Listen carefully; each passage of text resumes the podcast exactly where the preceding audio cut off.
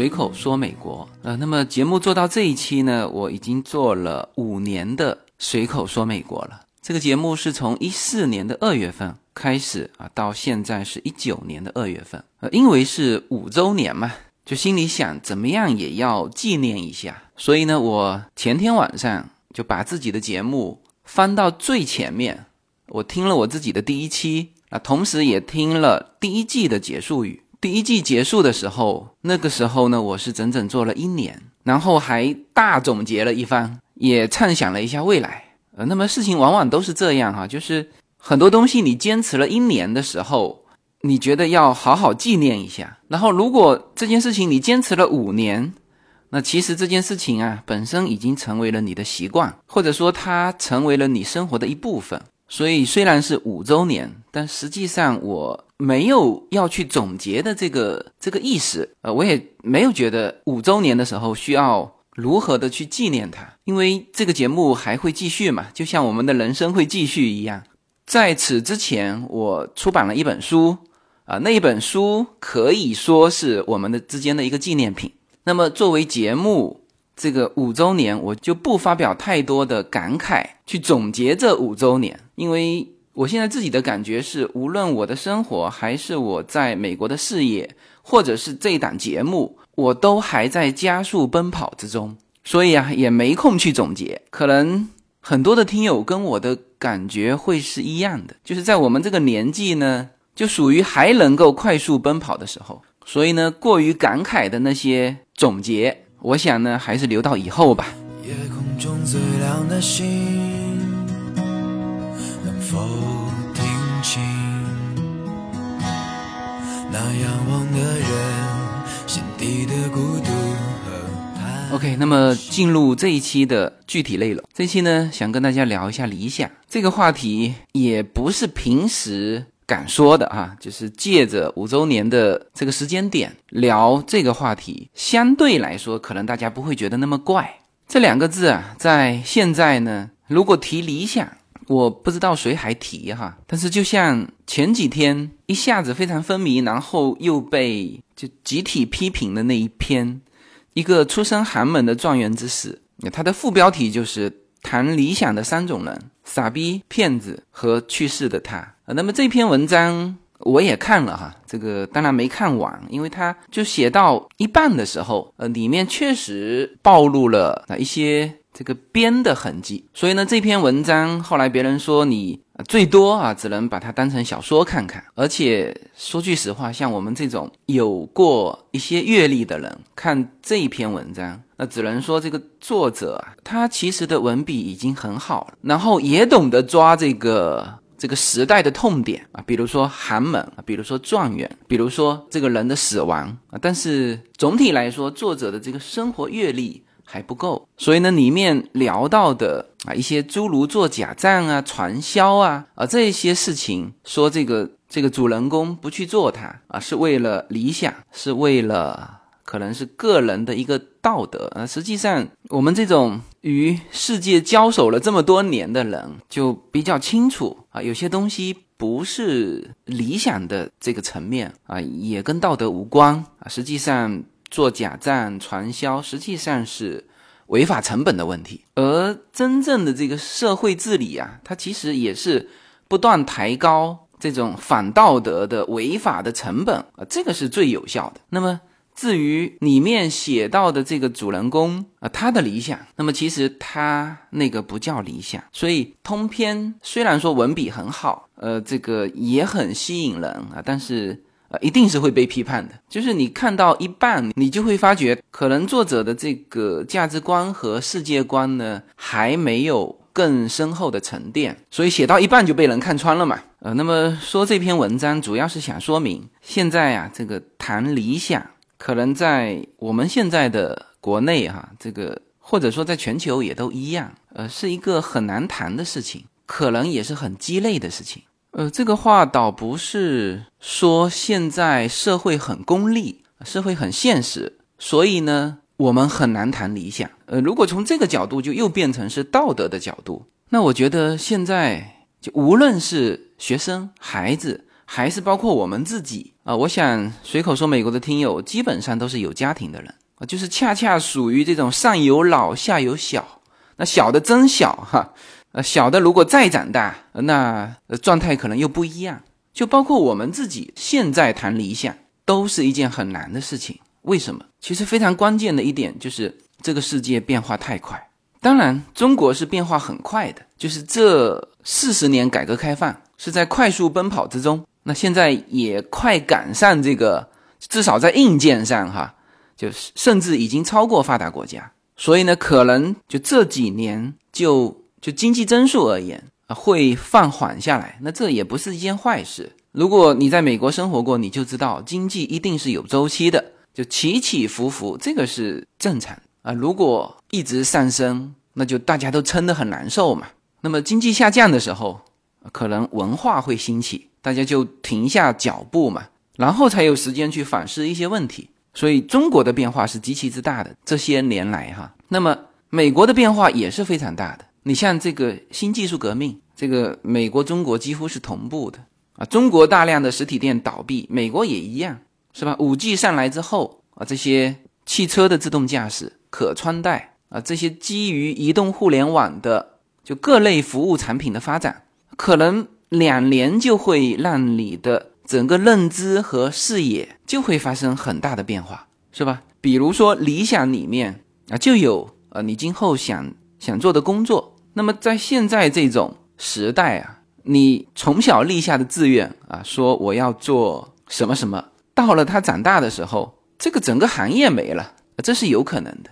啊，或者说，就到你长大的时候，都不要说长大了，就是再过两年，可能这个新的东西，就是你的那个具体的理想会变化啊。所以现在关于父母跟孩子的关系，哈，我非常认同的就是父母不要去指导孩子具体的一些事情，其实父母跟孩子保持一个能够良性沟通的关系，这个比你具体。指挥他做正确了一件具体的事情要重要的多，因为这个世界在不断的变化。就是我刚才说了嘛，两年就有非常大的一些变化，那更何况说我们跟孩子隔着二十年的时间，我们的经验很难去指导他以后的生活啊。所以就理想而言，我是不赞成去树立太远期的一个理想。就是说，你可以跟孩子探讨，哎，你今后想做什么？那这只能是说。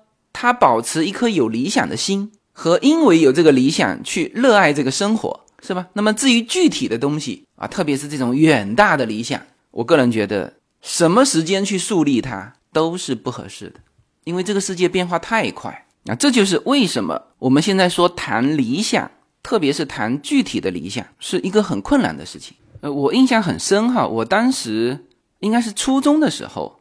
我们学校呢有请那个外教嘛，那个时候外教还很少。呃我记得那两个老师，其实他们也是孩子啦，高中毕业，好像是来自英国的。他那时候就有问我们一个问题，就你们希望今后你们的职业是什么？那个时候反正大家五花八门，也写了非常多。然后这位英国大哥这个全部看完，然后自言自语说了一句，他说。为什么你们的职业里面没有商人这个职业？就是这个 businessman，就是全班都没有。然后他把这个商人这个职业说出来的时候，大家才才想到，就这个东西就受当时时代的限制了。就那个时候，呃，因为我父亲是商人他原来在政府，后来下海了。那么他是蛮早创业的，但就算是那个时代，就是有的只有。比如说外商独资企业，然后有乡镇企业，那就是城市的人好像还不可以直接，就像我们现在这样，呃，说成立一个有限公司，就整体的那个时代，大家还不知道啊，这个以后可以成为商人，所以在我们的众多的理想里面，居然没有我们现在从事最多的这个职业商人。然后那个老师呢又问我们。他说：“那你们最喜欢做的事情是什么？就你们的兴趣爱好是什么？”然后我们也写了很多五花八门的，就是属于可以交给老师的那些兴趣爱好啊，比如说看书啊，然后可能也有人写了一些呃玩什么什么东西，哎，或者是体育运动啊，然后老师全部收集过来之后，又提了一个疑问。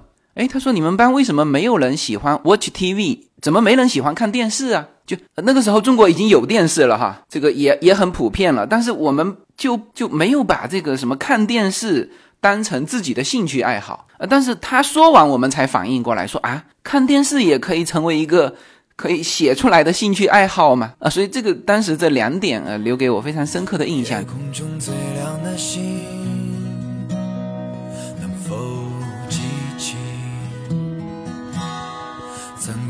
同行随口说，美国的听友大家好，我的新书《平行美利坚》目前已经在当当网、京东等各大网站均开始正式发售，同时在电子书 Kindle 上也已开始发售。那么这本书是随口说美国的第一本书，也是我个人第一本书。拨开迷雾看美国当下，中美两国恰是两条平行线，只有穿梭其中的人才能看清一切。希望大家支持这本书，现在就可以立刻在网上下单购到这本书。谢谢大家。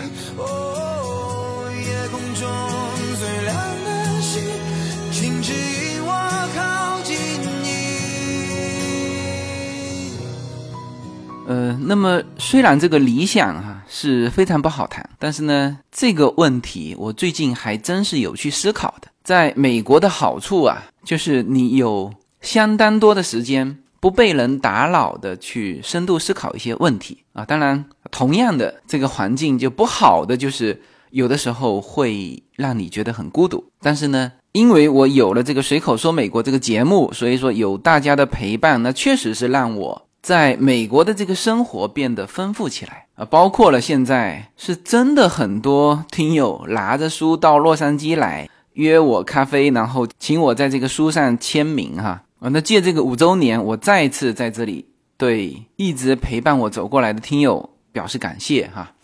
那么这个理想呢，我想我想这样谈哈，我先说三个，就理想可以不是什么。我再说三个理想是什么？啊，通过这三个不是和三个是来谈一谈我对理想的一些观点。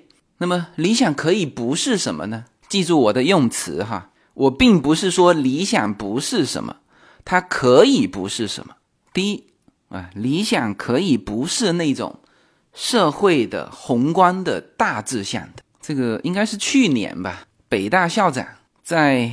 给毕业生还是新生的发言里面就练错了一个字，就他把“燕雀安知鸿鹄”之志，呃，练成了“燕雀安知鸿鹄”之志，就这个字练错了啊。因为他是北大校长，所以呢，这个事情在这个社会上火了一把。然后这个事情其实不是个小事情啊，你想一想看，北大原来在我们中国的地位是什么啊？如果是清华是理科的。这个中国的最高学府，那么北大就是文科的最高学府。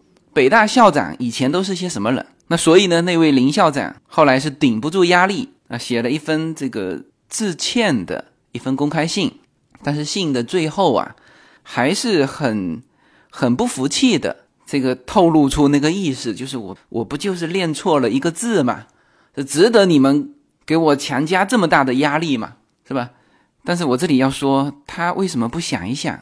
首先呢，这篇文章啊，他肯定不是自己写的。就他如果自己去亲自写这篇文章，那他一定不会用一个自己完全不熟悉的词嘛。然后呢，他自己都没有把这个“鸿鹄”之字的这个真正的内涵搞清楚，然后就叫他的学生去立“鸿鹄”之字，甚至字都练错了。那他其实也是把一个巨大的压力抛给他的学生。那我首先先说一下我的观点哈，就是我们每一个人都应该要有理想，因为你有理想，你才会去热爱这个生活，啊，才会对这个生活有动力。但是呢，我觉得现在哈，这个理想啊，可以不是这种这种社会的宏观的大志向的啊。这里面除了说现在的这个时代变化很快之外，就中国还遇到的问题是。可能大家对于社会的这个方向啊，对于三百六十度的这个信息啊，并没有一个很明确的一些认识，就是老师可能都很难把他自己的规划给规划清楚。我这个周末晚上和国内过来的一个朋友，那他自己是事业有成了，但是呢，他现在说就目前的这个形势啊，他要休息一段。就这里面一个是时代变化快，还有一个就是可能很多东西我们现在整个社会都看不清楚，所以这个时候去要求孩子、要求学生，或者是去要求你自己去立一个远期的目标，我个人觉得非常不现实。那更何况是是这种宏观的社会的。那这种的理想，呃，我说一句就尖锐一点的话，就你立这种理想，还不如不立，因为你没法实现它。首先，这种远大的理想，它的这个阶梯啊，就可操作性就很差，就你很容易就把它忘记了。那当然，这里面会有人说，我就有远大的理想，而且还是社会性的，而且我也知道这如何一步一步去实现它。那我只能说。很高兴你能成为我的听友哈，这个真正能做到这些的，绝对不是一般人。所以我在这个前提里面才用了这么婉转的一句话，就是理想可以不是 OK。那么这个是第一个可以不是，那么第二个不是是什么呢？就是这个理想啊，可能不是可以拿来当饭吃的。就经常会有人问嘛，这个有人打击理想的时候就这么打击的，就是你那些理想能够拿来当饭吃吗？那这个时候，其实你心里要很清楚，理想本来就不是拿来当饭吃的。就这里面，其实就引出另外两个词啊，一个叫擅长，一个叫兴趣啊，然后再加上这个理想。那么这三个词，有的时候呢会把它放在一起，但实际上，我们来解释这个这个现实生活与诗和远方的时候，那其实这三个是分得很清楚的。我今天说的全部是一个普遍现象。就是这个擅长，你如果擅长一样东西，你是可以拿来谋生的。就是擅长是可以拿来赚钱的。那比如说你做这个糕点啊，比所有的人都做得好，那你就可以开一家店，是吧？你一定能赚钱。就你可以拿来谋生啊。你分析股票，比所有人都呃分析的好，你很擅长做这样事情，那你就直接就能赚钱嘛。啊，但是兴趣呢是什么？大部分是拿来花钱的，所以就有些人就把这个东西搞混了，说我非常兴趣这个，那么我就要把这个兴趣培养成一个事业，那这个时候就很纠结，就往往一个东西你去周而复始去做的时候，你这个兴趣啊就变成了你的擅长啊，有的时候就就没有这个兴趣了，所以兴趣大量是花钱的，而不是赚钱的。那么理想是什么？理想其实是一个方向。不是你现在所站的位置，而是你将要去的位置。而这个地方啊，如果你有理想的话，你应该知道它的方向。有的时候走多远和走多久你不清楚，但是你大致要知道怎么走，就是方向在哪里。这叫理想。理想绝对不是你现在站的位置。所以这就引出了第三点，就是理想不是什么，理想不是轻易能做到的。如果你站在这里一动不动，你就实现理想了。那这个理想，你要这个理想和没有这个理想都是一样的，这就不是一个理想。比如说，这个寒门状元的这篇文章里面写到的这个这个主人公，他说他的理想就高中的时候，他的理想是什么？是认真赚钱，好好做人。这个在我看来，哈，这很主观哈，我不认为这个是理想。当然，这里面有人说，哎。那人家好好做人，就这个品质是需要很大的毅力去坚持。说这一辈子我都好好做人，我都做好人，那这个也不是现在就能做到的。呃，你要这么说，我也很难在这个公共平台上去反驳你。呃，事实上，好坏这种道德的东西本身就是说不清楚的啊，就像宗教里面说善恶。也有善恶哈，但是呢，百分之九十九的东西其实是利益。就像这个 P to P 的这个融资的企业啊，这些高管、这些创始人，就他们原来做这件事情的时候，难道他就知道这是一件很缺德的事情吗？他也没想啊，他还觉得说我是在做一件大好事，我帮这么多的人赚钱，是吧？那么现在这个事情办砸了，那他就变成了坏人。那他就变成在做坏事，是吧？所以我对文章里面就是看到说，呃，这个作者说这个主人公不做假账，不做传销啊，就觉得说他在坚持做好人。那当然不做假账，不做传销是好事情哈，但是这个就把好人的这个这个点啊，就降的太看得太清楚了啊，就像。有一些宗教人士哈跟我聊善恶一样，就是他说的是极端的善和极端的恶。像这种做假账、做传销，你那个主人公是那么好的学府毕业出来，他怎么会去做这些这么 low 的事情呢？哪怕是缺钱，当然也不会去选择做这些事情。你这个硬是把它说成是他在坚持自己的理想，说好好做人，那整个文章的层面就太肤浅了。啊，所以像这些什么守法、讲道德、做好人啊，这我都不认为是理想。哎，有的时候就把这个底线当成理想的时候，就是底线要去追求的时候，我我有的时候会感觉到有一些悲哀哈。那反正这个不去扯。第三个理想可以不是，就是就树立的这个理想啊，应该不是轻易能够做到的。没有什么能够阻挡。没有什么可以阻挡对自由的向往。大家好，这张专辑的播出时间是每周一周五的下午，每周两期，不见不散。现在大家除了收听我的音频节目之外，还可以加入我的微信公众号，公众号的名字是无限空间，这是一个。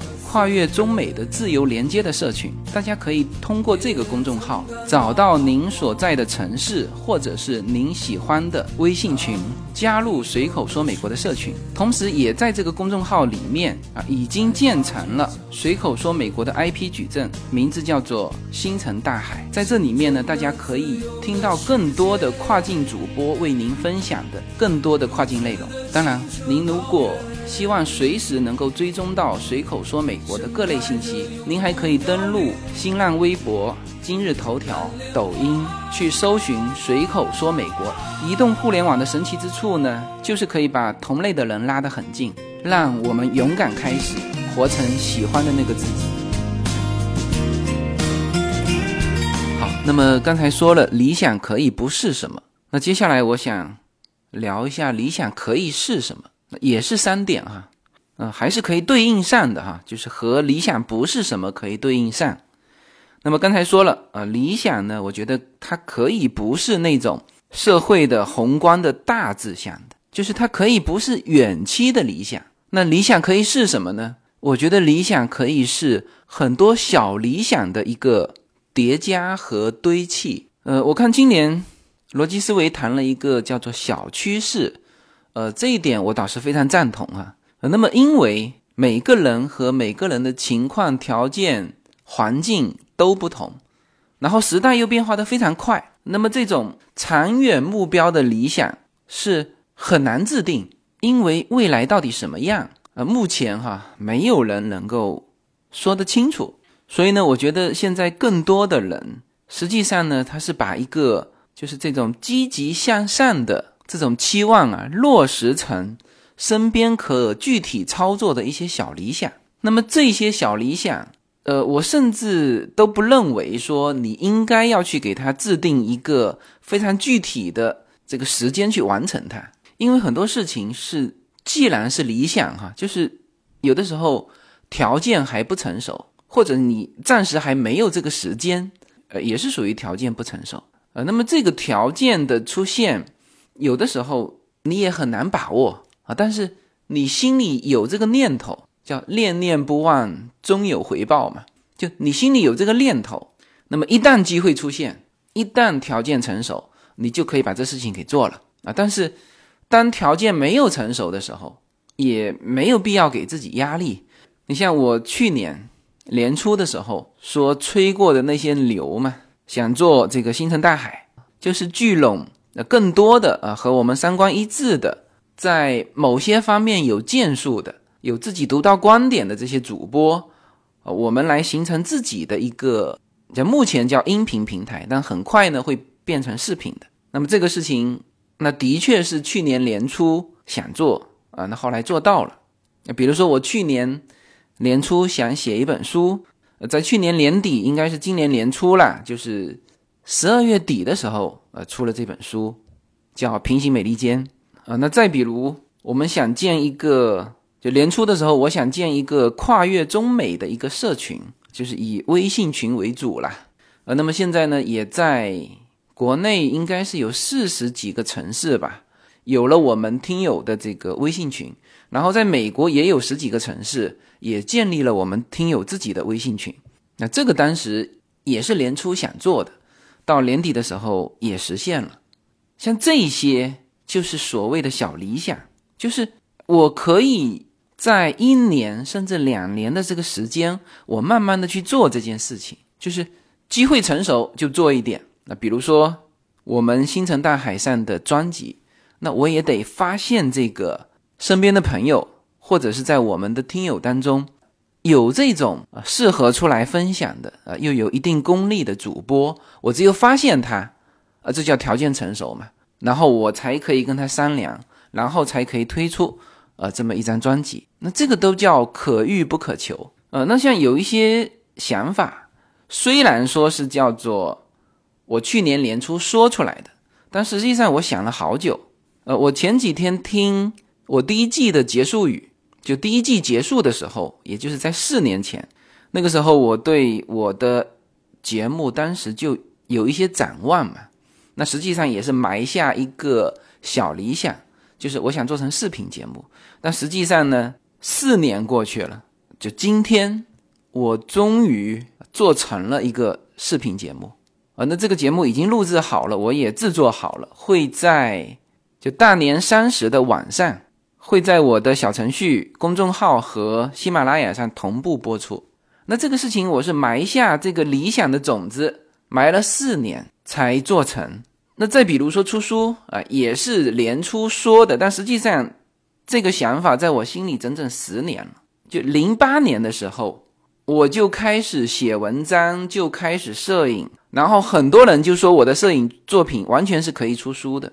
然后我在世界各地。写了非常多的游记，写了也拍了很多的照片。呃，我曾经一度想自己出钱，像那些就很多的这种这种作者吧，都是呃也也不知道市场在哪，也不知道读者在哪，呃他就自己出书。但是呢，就是这这个小理想在心里十年，到了去年年底，这个愿望才实现啊。所以这就是我说的。就是这种众多的小理想，慢慢的可以堆砌成啊一些长远的啊这种目标。那么像这种的可操作性，其实就比一下子树立一个，特别是越年轻的时候，那个时候特别敢想啊，就树立一个非常远大的理想。但是你要找到通往这个理想的每一步的的这个小理想，呃，用一句过时的话说，就是。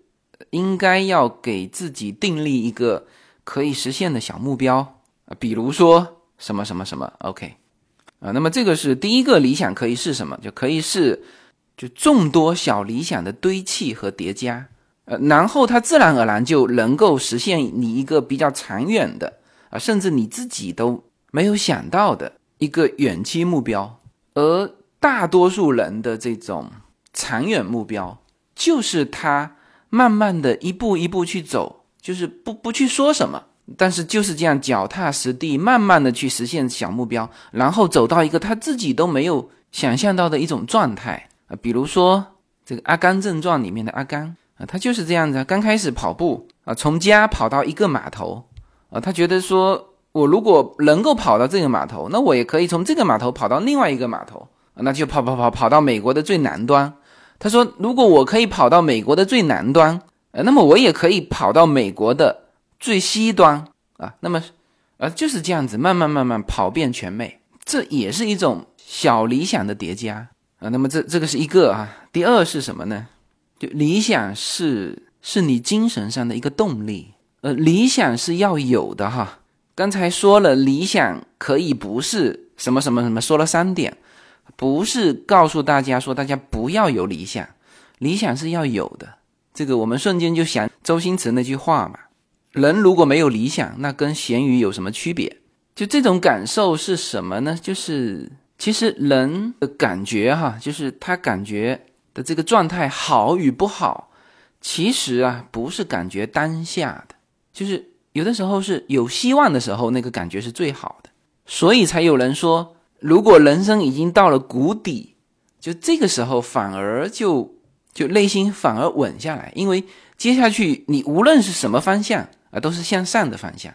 那么最怕的是不知道自己下一步怎么走，就不知道明天要做什么，就这种感受，就哪怕你今天还高朋满座。还看上去人模人样，还像我那个文章里面写到的，这个捧着半杯美酒，但是你下一步不知道该做什么，就这个时候的状态是很坏的。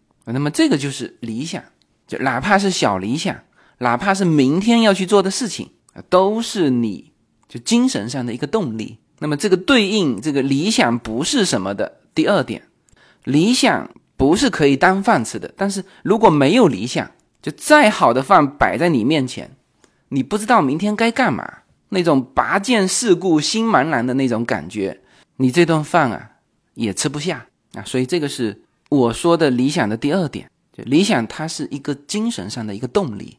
那么第三个理想可以是什么呢？就是对应刚才说的理想不是什么，就理想不是轻易可以做到。所以啊，理想是什么？所以。当你有理想的时候，理想是你值得好好去保护的，它甚至是你心里最底层的那个自我存在的一个价值。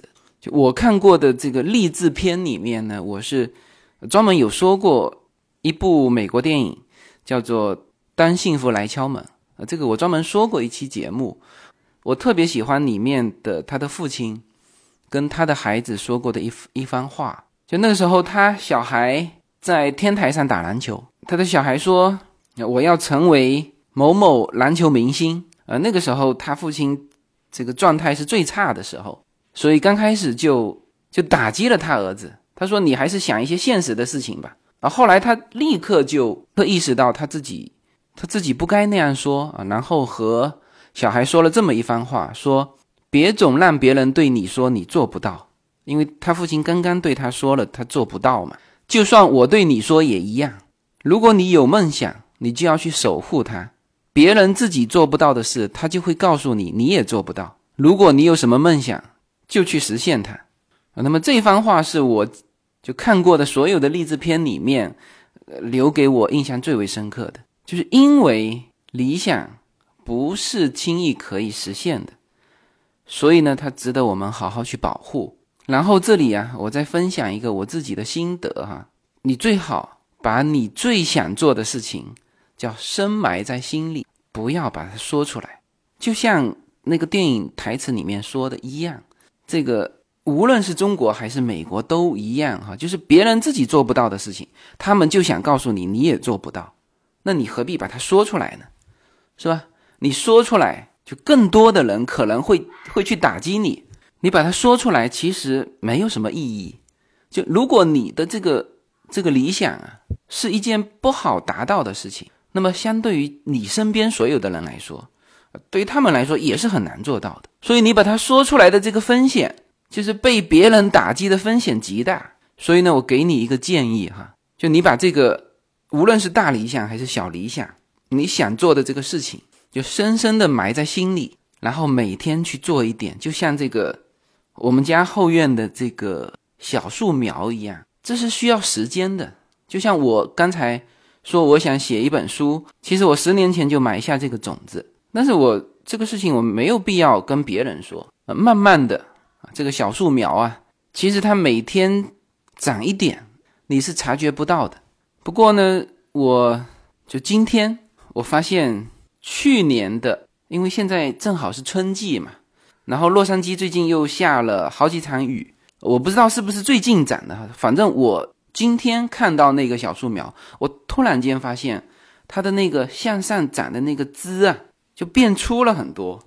那一棵树就是这么长成的，它先是像一个小枝一样伸上去，然后这个小枝它就是在长出，粗到一定的程度就变成了枝干啊，这就是一点一点长出来的。那这就像你的理想一样。就每天往前推进一点点，你心里一直要有这个这个想法，不要去放弃它。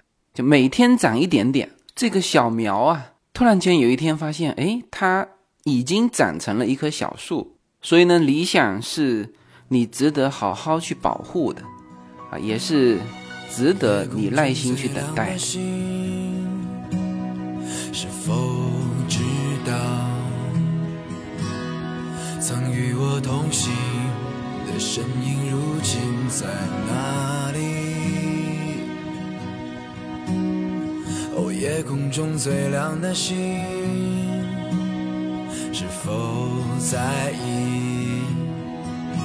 是等太阳升起好吧，那么今天呢，和大家聊了这个平时不敢聊的，呃，按照现在的说法，就是只有傻瓜和骗子，还有这个死人，就这三种人在谈的这个理想。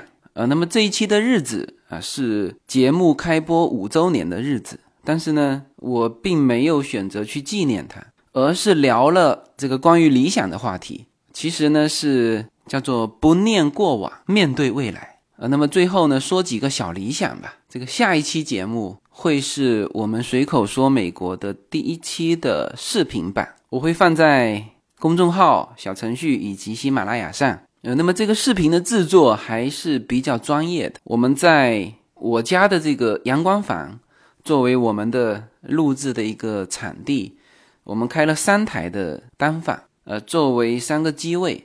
然后整个的策划和制作都是我，我召集了这个我们星辰大海类的在洛杉矶的所有的主播，给大家集体拜年的一个视频啊。那这个呢是我等于是四年前的一个小理想，很快三十晚上，这第一期的视频节目就会和大家见面了。这个是一个小理想。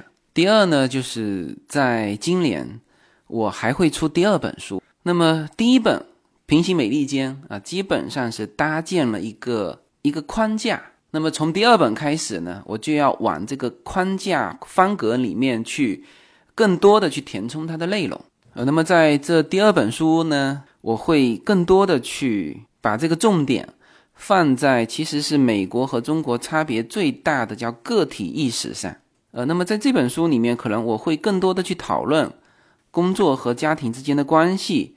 个人和团体之间的关系，就我们这一代和上一代原生家庭的关系啊，以及和下一代的亲子关系，就是就这些内容是我比较感兴趣的，可能是会放在我的第二本书里面重点去写的内容。那么这是第二个小理想。那么第三个小理想就是我三月底会回国，那么我这次可能会走十个城市，就目前已经确定的是。除了北上广深之外，我还会去南京、杭州、武汉、成都、西安、昆明，还有厦门。呃，那这十个城市呢？一方面，当然我是配合这个出版社为我的第一本新书《平行美利坚》做宣传。那么，另外呢，也想和这些城市的听友我们聚一聚。当然，在回国的过程当中，我可能也会带着就是这个社群。这个平台怎么发展？呃的一些想法，回到国内和大家一起交流。呃，那么这三个小理想，就目前来看，我是已经可以把它说出来了，因为基本上是都是可以做到的事情。那么还有一些理想，我会深埋在心底，然后等到快实现它的那一下，我再告诉大家，好吧？那么节目已经做了五周年了，非常感谢大家能够。陪我走过这么长的时间，来洛杉矶和我一起喝咖啡的这个朋友里面有很多都是第一批的听友。然后看着你们呢，拿着我出的这本书，呃，能够到洛杉矶找到我，啊，那那种感受我是非常感动的。所以呢，再过两个月也轮到我回去，我去见大家了哈。呃，今年年初的时候，这个喜马拉雅给我发了我的。二零一八年的年度报告，就我看了一下，是在二零一八年有一百八十五万人听过我的节目啊。那么这个数字呢，和我这个节目当时做了第一年的时候，我那时候在第一季的总结语里面说有一千多人听过我的节目，然后当时还为了这个当时所谓的成就吧，就是有一千多人听过我的节目的这个成就，当时还呃做了。总结做了感慨啊，那么当时的那个节目呢，可能就像我刚才说的那一个小树苗。呃，那么在此之后，我呢每周这个定期的节目啊，就相当于这个小树苗啊，在慢慢的长大，就一点一点的。那到了今天，就原来的那棵小苗啊，现在已经长成了一棵小树，然后呢，可以去承载更多的一些理想。然后呢，非常高兴大家和我一起能够看到这个节目以及这个平台的成长。好，谢谢大家的收听，下期视频节目再见。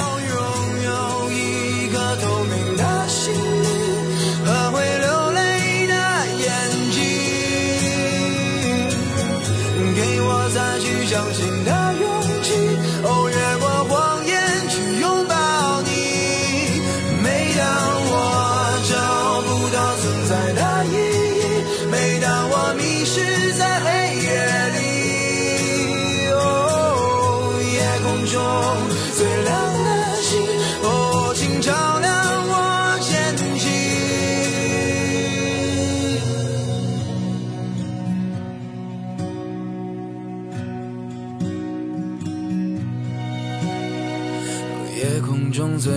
担心。